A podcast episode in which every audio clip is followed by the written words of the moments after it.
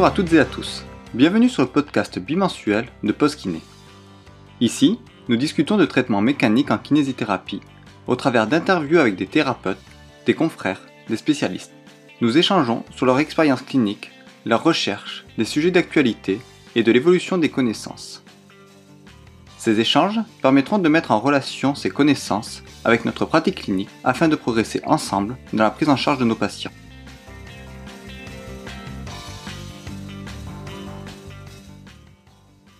Postkiné, c'est également une application gratuite pour les kinésithérapeutes d'aide à la prescription de mouvements dédiée aux praticiens Mackenzie. Si toi aussi tu veux impliquer, rassurer et autonomiser tes patients, rends-toi sur postkiné.fr pour plus d'informations.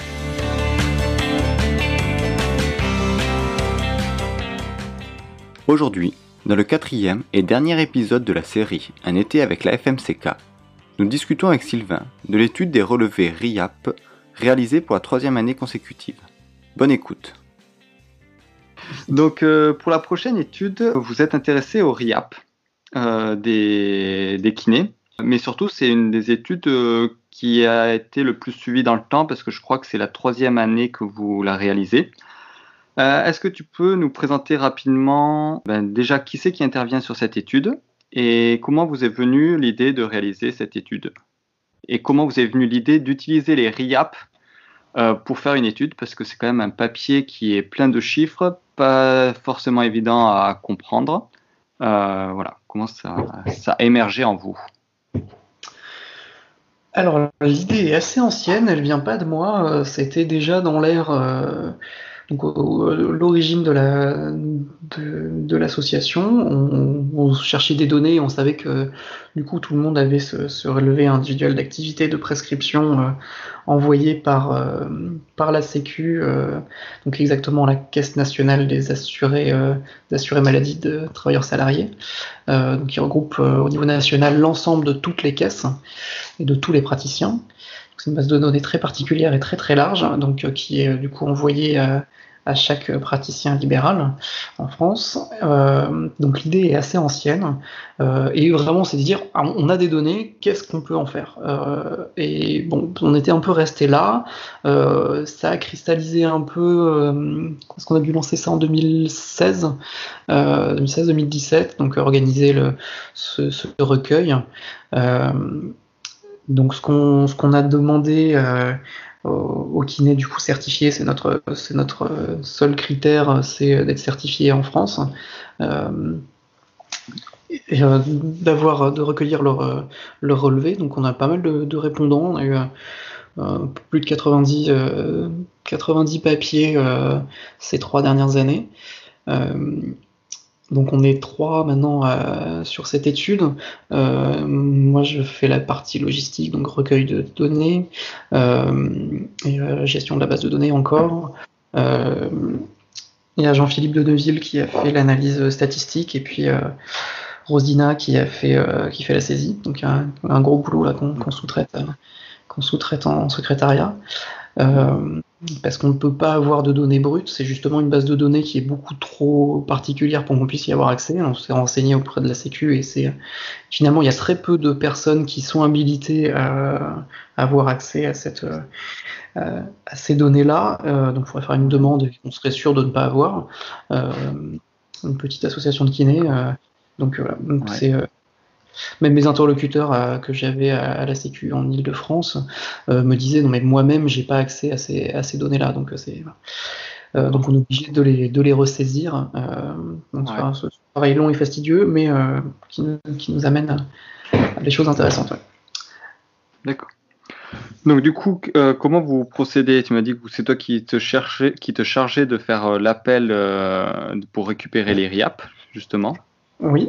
Alors, c'est les relevés qui sont envoyés, euh, envoyés par courrier et puis ils sont disponibles dans l'espace euh, Amélie des praticiens, qui sont envoyés au mois de mars-avril tous les ans, euh, qui recouvrent l'activité de l'année précédente, qui était conventionnée donc.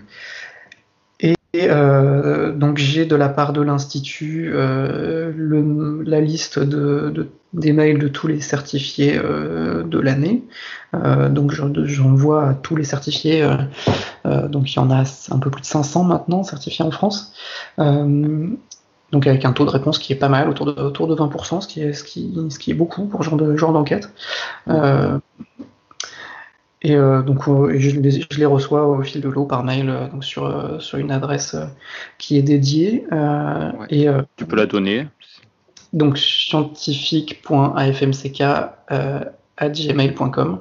Donc c'est une adresse qui ne sert que à ça. Quand vous envoyez votre donc votre RIAP, donc vos données qui sont effectivement données personnelles. Donc on a fait une déclaration à la CNIL qui est particulière parce que c'est on a vos revenus sur cette sur ces avoir une idée de vos montant de vos revenus. Donc on est, c'est, assez protégé en France de, ce côté-là.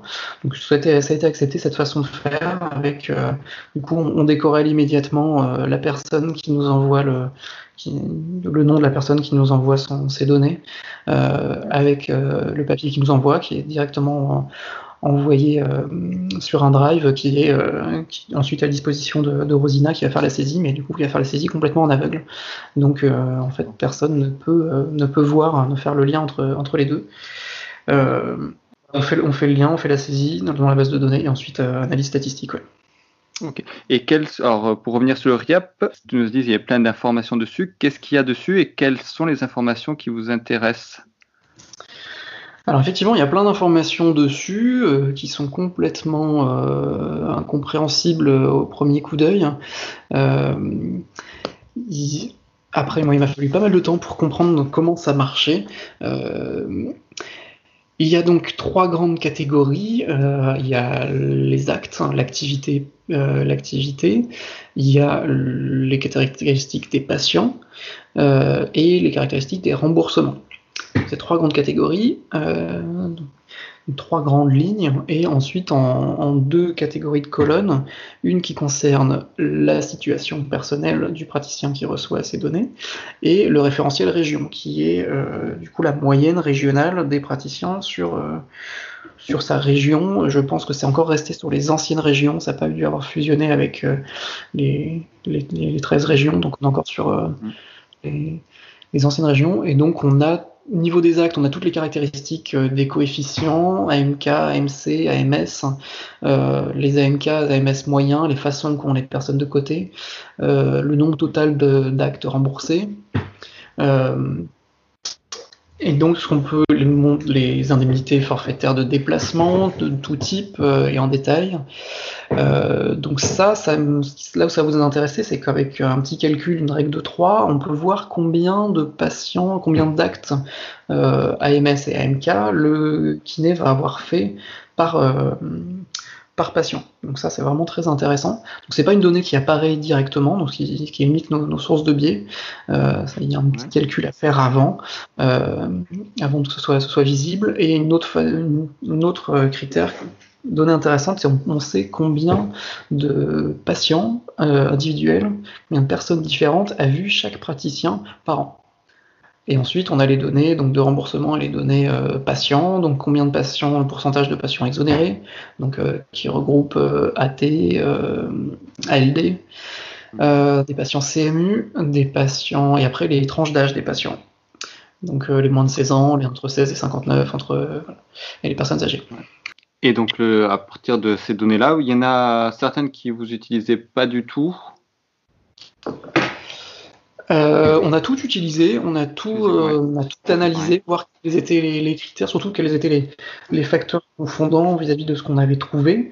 Euh, donc notre question principale, c'est de comparer le nombre de séances par patient pour les patients AMS, donc musculo-squelettiques, euh, par patient, donc savoir est-ce que on, on, des prises en charge plus courtes avec euh, la méthode Mackenzie. Euh, et la réponse est un grand oui. on a en moyenne 5 séances de moins et c'est stable là sur l'année 2017, l'année 2018. donc il y a 5 séances de, de, moins et ce qui fait du coup, on fait moins de donc 13 séances en moyenne par patient pour les certifiés MDT contre une moyenne régionale et nationale de 18 euh, séances par patient. Et ce qui fait qu'on voit beaucoup plus de monde par an. en moyenne, un kiné en France voit 200 personnes différentes par an. Et, donc on est à 280, 200, entre 270 et 290 pour les, pour les Donc un turnover beaucoup plus important et avec certains, certains qui montaient encore beaucoup plus haut. D'accord. Et alors du coup, est-ce que euh, la question c'est est-ce que le fait d'être praticien Mackenzie, qui sont des le la type de population des praticiens Mackenzie est-elle est-elle différente des autres euh, praticiens de la région? Parce qu'on peut se dire s'il y a un, kiné qui fait plus euh, des actions en EHPAD ou autre, forcément il y a plus de chances qu'il voit plus souvent ses patients. Alors pour les, les, caractéristiques des patients, elles sont, elles sont quasiment identiques on, voit globalement les mêmes patients, on fait les mêmes actes, on, code de la même façon, les actes AMS, AMK, euh, c'est de la même façon, la tranche d'âge est légèrement différente, une patientèle un peu plus jeune. Euh, donc c'est un peu un facteur explicatif, mais euh, donc c'est un facteur associé, mais pas forcément explicatif, parce que effectivement, si euh, ce qu'on peut voir d'un point de vue statistique, c'est que si euh, effectivement c'est ce facteur-là qui explique, le facteur tranche d'âge qui est explicatif, on pourrait se dire que dans notre échantillon, les kinés qui vont voir les personnes les plus jeunes vont faire moins de séances, et à l'inverse, ceux qui vont voir des patients plus âgés vont faire plus de séances. Euh, donc avec ça, on peut calculer un coefficient qui est, euh, qui est le coefficient de corrélation de Spearman. Donc on veut voir la force de corrélation euh, entre les deux. Donc euh, ce coefficient, il est de 0 quand il n'y a aucune corrélation et à 1 quand la corrélation est totale, que c'est explicatif complet et que clairement les, kinés qui voient les patients les plus âgés font plus de séances et inversement quand on voit des patients plus jeunes, on fait moins de séances par patient. ce coefficient est très faible. Alors il existe, il n'est pas nul, donc il y a une corrélation qui est incontestable, on, est à 0,06 donc euh, quelque chose de très faible, euh, très faible corrélation entre, entre les deux. Donc ça ne suffirait pas du tout à expliquer euh, une telle différence qui est, qui est quand même de l'ordre de, de, 30% de séances en moins, uniquement, uniquement avec ce, ce côté-là. D'accord. Il y a la même, la même explication, euh, corrélation avec les, patients exonérés qui ont, ont un peu moins euh, dans la population de Mackenzie. Donc euh, à LD accident de travail, on en voit un petit peu moins. Euh, je crois que c'est de l'ordre de 9% de moins. Et pareil avec euh, un lien très faible avec, avec le nombre de séances. D'accord. Et est-ce que vous avez étudié d'autres facteurs confondants ou principalement ces trois-là, âge, exonération? Bah, toutes, les, toutes celles qui sont présentes sur, euh, sur le RIAP, on a, on a, on a euh, épuisé tout ce qu'on pouvait faire, euh, exploiter vraiment à fond toutes les données qu'on avait disponibles. Donc le volume d'activité est le même. Euh, on gagne un peu moins d'argent aussi quand on fait du MDT, l'ordre de, de 8% de moins, donc ça fait 4000 euh, euros de, revenus net annuels en moins. Euh, mais sinon, on fait autant de déplacements, de soins à domicile, exactement pareil. Donc ce qui peut me dire que clairement on a le même type d'activité, le même type de, le même type de patient et tout type de d'indemnité forfaitaire de déplacement, euh, donc quelle que soit la raison pour laquelle on va se déplacer chez le patient, c'est exactement pareil. Euh, les McKenzistes voient les mêmes patients que, que tout le monde, euh, de la même façon, euh, voient autant de patients en CMU, euh, et voilà, c'est aussi différence en, en tranche D'accord. Et là, si jamais on va, imaginer qu'il y a un étudiant qui voudrait faire euh, une étude à un peu plus grande échelle, quelle serait pour toi la façon de créer euh, l'étude pour vraiment répondre à cette question avec le moins de biais possible? Tu viens de le dire, là, tu ne récupères que les RIAP, mais est-ce qu'il y aurait une autre façon de faire l'étude qui permettrait de répondre clairement à cette question? De savoir si les praticiens Mackenzie font, prescrivent moins de séances, font moins de séances par patient ou pas? Alors, euh, c'est pas. Alors, si tu penses à un, étudiant en IFMK, c'est, je pense pas à sa portée, clairement. Euh, là, on est, on est trois euh, sur, sur plusieurs années pour faire une étude de, de cette ampleur-là. ce qu'il faudrait faire, ce serait savoir quel est l'impact de la formation McKenzie, de fait de suivre une formation de McKenzie sur, euh, la pratique, euh, parce que le principal biais en réalité, il est euh, le, biais de, confusion, c'est-à-dire que est-ce que c'est parce que on, pratique la méthode McKenzie qu'on fait moins de séances ou à l'inverse, c'est parce que on a l'habitude de pratiquer avec peu de séances que on va se tourner vers la méthode McKenzie. Euh, je ne sais pas quel est de, quel est de l'œuf ou la poule en fait, dans, quel est le sens de la causalité? Est-ce que l'un entraîne l'autre ou, euh, ou inversement? Euh, Donc il faudrait faire le relevé des, des RIAP avant que le kiné ne fasse une formation McKenzie, avant même qu'il ne soit initié, et le, reprendre quelques années plus tard. Euh, et euh, voir. Donc il faudrait qu'il travaille au même endroit, de la même façon, avec les mêmes patients, etc. Et donc là, on aurait vraiment une étude de, de comparatif de côté avant, avant, après. Et, euh, et, ensuite, une de nos limites, qui n'est pas un biais, mais qui est une limite, c'est clairement que euh, c'est clairement que on n'a pas de, on a un petit échantillon encore. Euh, de toute façon, on ne pourrait pas en avoir beaucoup plus, euh, beaucoup plus euh, vu la, la population de, de, certifiés en France. Il y, a, euh, il y a aussi un gros biais d'attrition, c'est-à-dire un, biais de tri parmi les kinés qui vont nous avoir euh, mis leur, euh, transmis leurs leur données. Euh, si on a des kinés qui, qui savent qu'ils travaillent comme des sagouins, ils vont pas être fiers d'eux et, ne pas donner leurs leur données. Même si, bon, c'est quand même, c'est vraiment fait de façon anonyme, on, on y tient et c'est validé par la CNIL et, bon, clairement, ça se voit pas au niveau du, au niveau du, du relevé de façon brute, qu'est-ce qui va être, qui va être intéressant. Euh, après, la vraie question, finalement, c'est euh, ok, on fait moins de séances, mais euh, c'est comment va le patient? C'est est-ce que effectivement, entre séances, on termine parce qu'on a fini, ou, ou le patient, patient s'en va parce qu'il n'en peut plus qu'on lui fasse faire des exercices. Et finalement, on va voir ailleurs pour se faire du massage. Ça, c'est des données dont on n'a pas du tout. Euh, aucune idée euh, de comment vont nos patients. Euh, donc il faudrait faire une, un, croisement entre les deux. Et pareil, ça fait une étude de cohorte absolument gigantesque. Et, et, donc pareil, avec une logistique beaucoup plus importante de déclaration de demandes d'autorisation plus importantes, etc. Euh, euh, c'est quelque chose qui n'est pas à notre portée, mais il faudrait effectivement, la vraie question, c'est l'efficience, euh, c'est l'efficacité de la méthode McKenzie. Est-ce qu'on est plus rentable parce qu'on travaille mieux, plus vite pour moins cher, ou c'est juste que nos patients, on les, dégoûte plus vite de la kiné? Ça, je sais pas. Et est-ce que tu sais si d'autres études, éventuellement dans d'autres pays, dans ce sens-là, ont été faites ou s'en rapprochent? Alors, ce qui s'en rapproche le plus, c'est les études qui ont été faites par euh, euh, MSK, euh, Musculoskeletal Care, qui est une, qui est une boîte tenue par Mark Miller, qui est un, un aux États-Unis. donc, c'est très orienté business, mais de façon très, très intéressante. Donc, on avait invité Mark Miller, il était venu nous présenter ses travaux et sa façon de faire au au GEPA à Poitiers en 2018.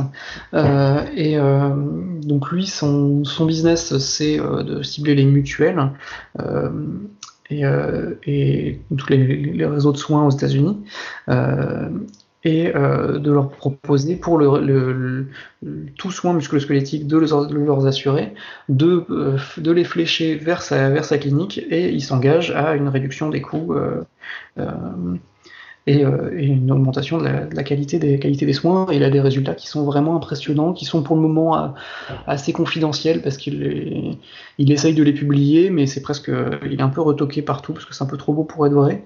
Euh, il y a une diminution autour de 50% de 50% des coûts et une augmentation de, enfin de, de bien 30% des, qualités de vie des patients par rapport.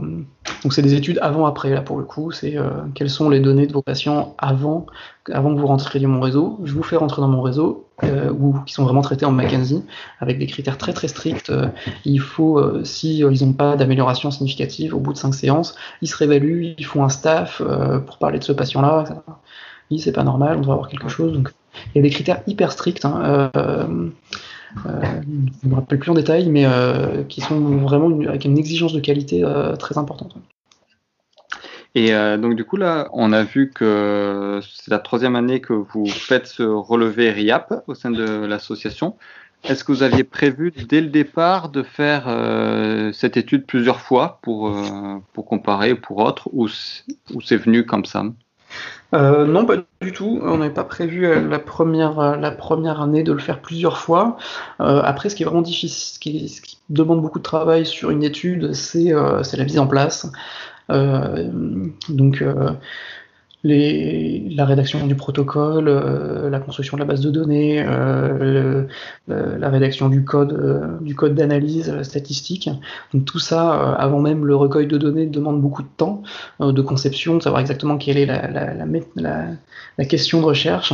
Donc tout ça demande beaucoup de temps et donc en fait c'est devenu, c'était très simple, c'était presque naturel l'année suivante de dire bon bah, il suffit juste qu'on refasse la saisie et on, remet nos données dans nos tuyaux euh, on va avoir une deuxième, une deuxième campagne très facilement. Donc euh, c'était plus d'opportunités, c'est pour ça qu'on fait une, deuxième, une troisième fois. Euh, là, on est en train de réfléchir à faire une, collecte plus large, peut-être, au-delà de, au-delà de la méthode McKenzie, au-delà de notre truc là, parce que justement, on a, tous nos codes d'analyse et, peut-être, peut-être automatiser qu'une reconnaissance optique plutôt que de la saisie manuelle. Ah ça accélérerait le processus ça accélérait le processus et on pourrait faire surtout là on, est autour de 90 euh, fiches à, saisir. Donc euh, ça prend une dizaine de minutes de, saisie de chaque, chaque truc. Donc on est vraiment limité par ça. Euh, il faudrait si on veut avoir un échantillon plus large demander plus de kinés etc il nous faudrait plus de il nous faudrait quelque chose de plus de plus automatisé donc avec des frais de développement etc mais Là, pour donner une idée de, une idée de l'ampleur que ça a déjà, euh, donc l'année dernière, on a 92 kinés qui nous ont répondu sur 41 départements différents, et ça représente 26 000 patients. Donc euh, quand même un échantillon de, santé publique qui est assez, qui est assez important. Ouais.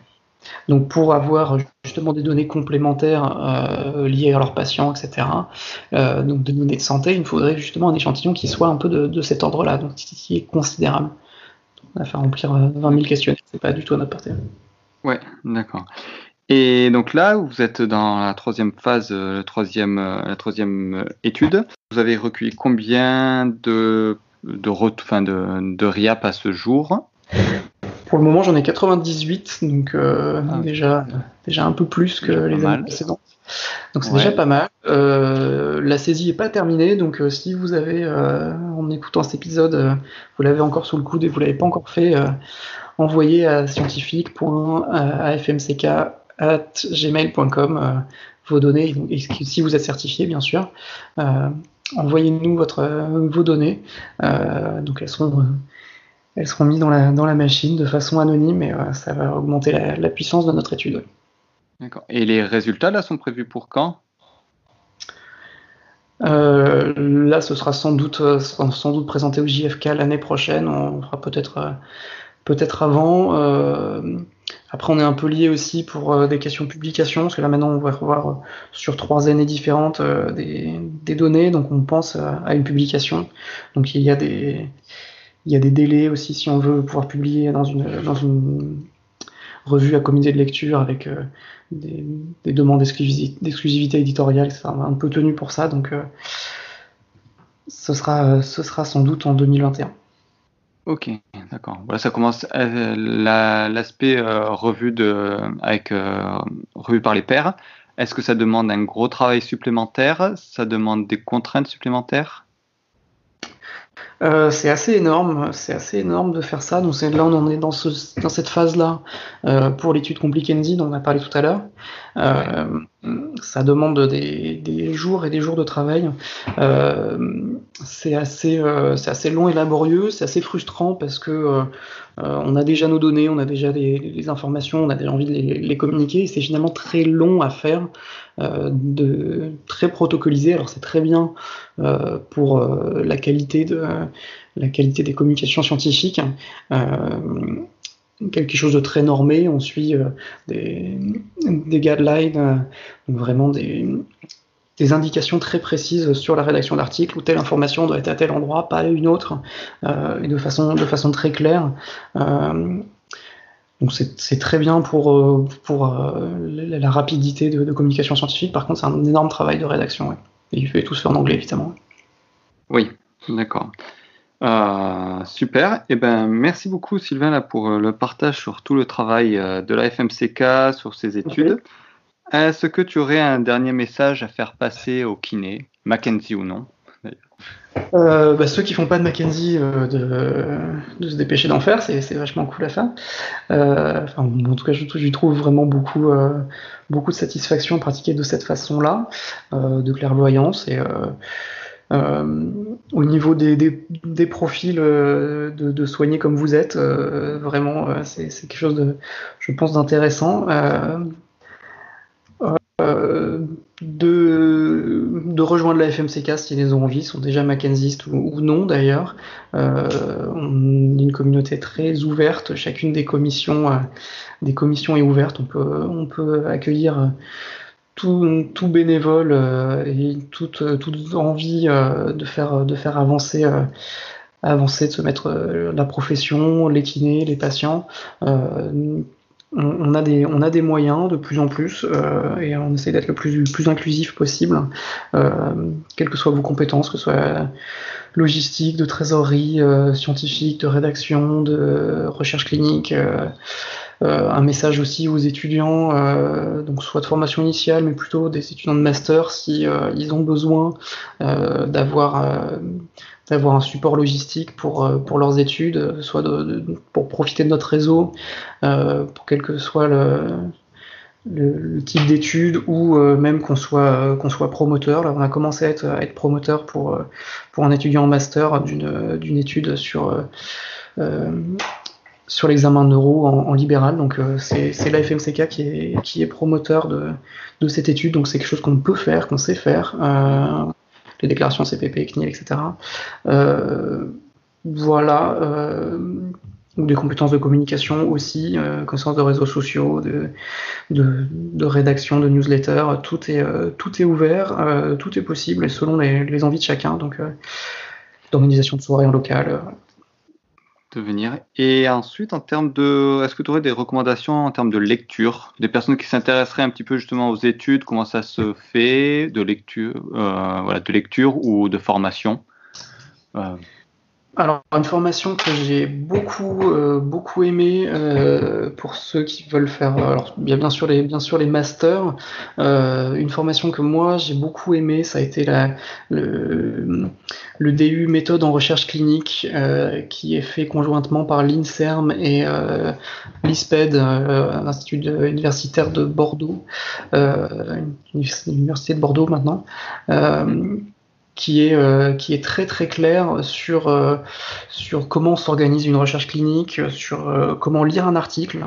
donc c'est une formation qui est toute en e-learning et où on apprend donc déjà comment doit être structurée une, une étude, quels sont les différents biais et et de comment lire un article. Vraiment, on est, formé là-dessus à, lire un article et puis à, le désosser complètement, à trouver toutes les petites les petits, petits biais.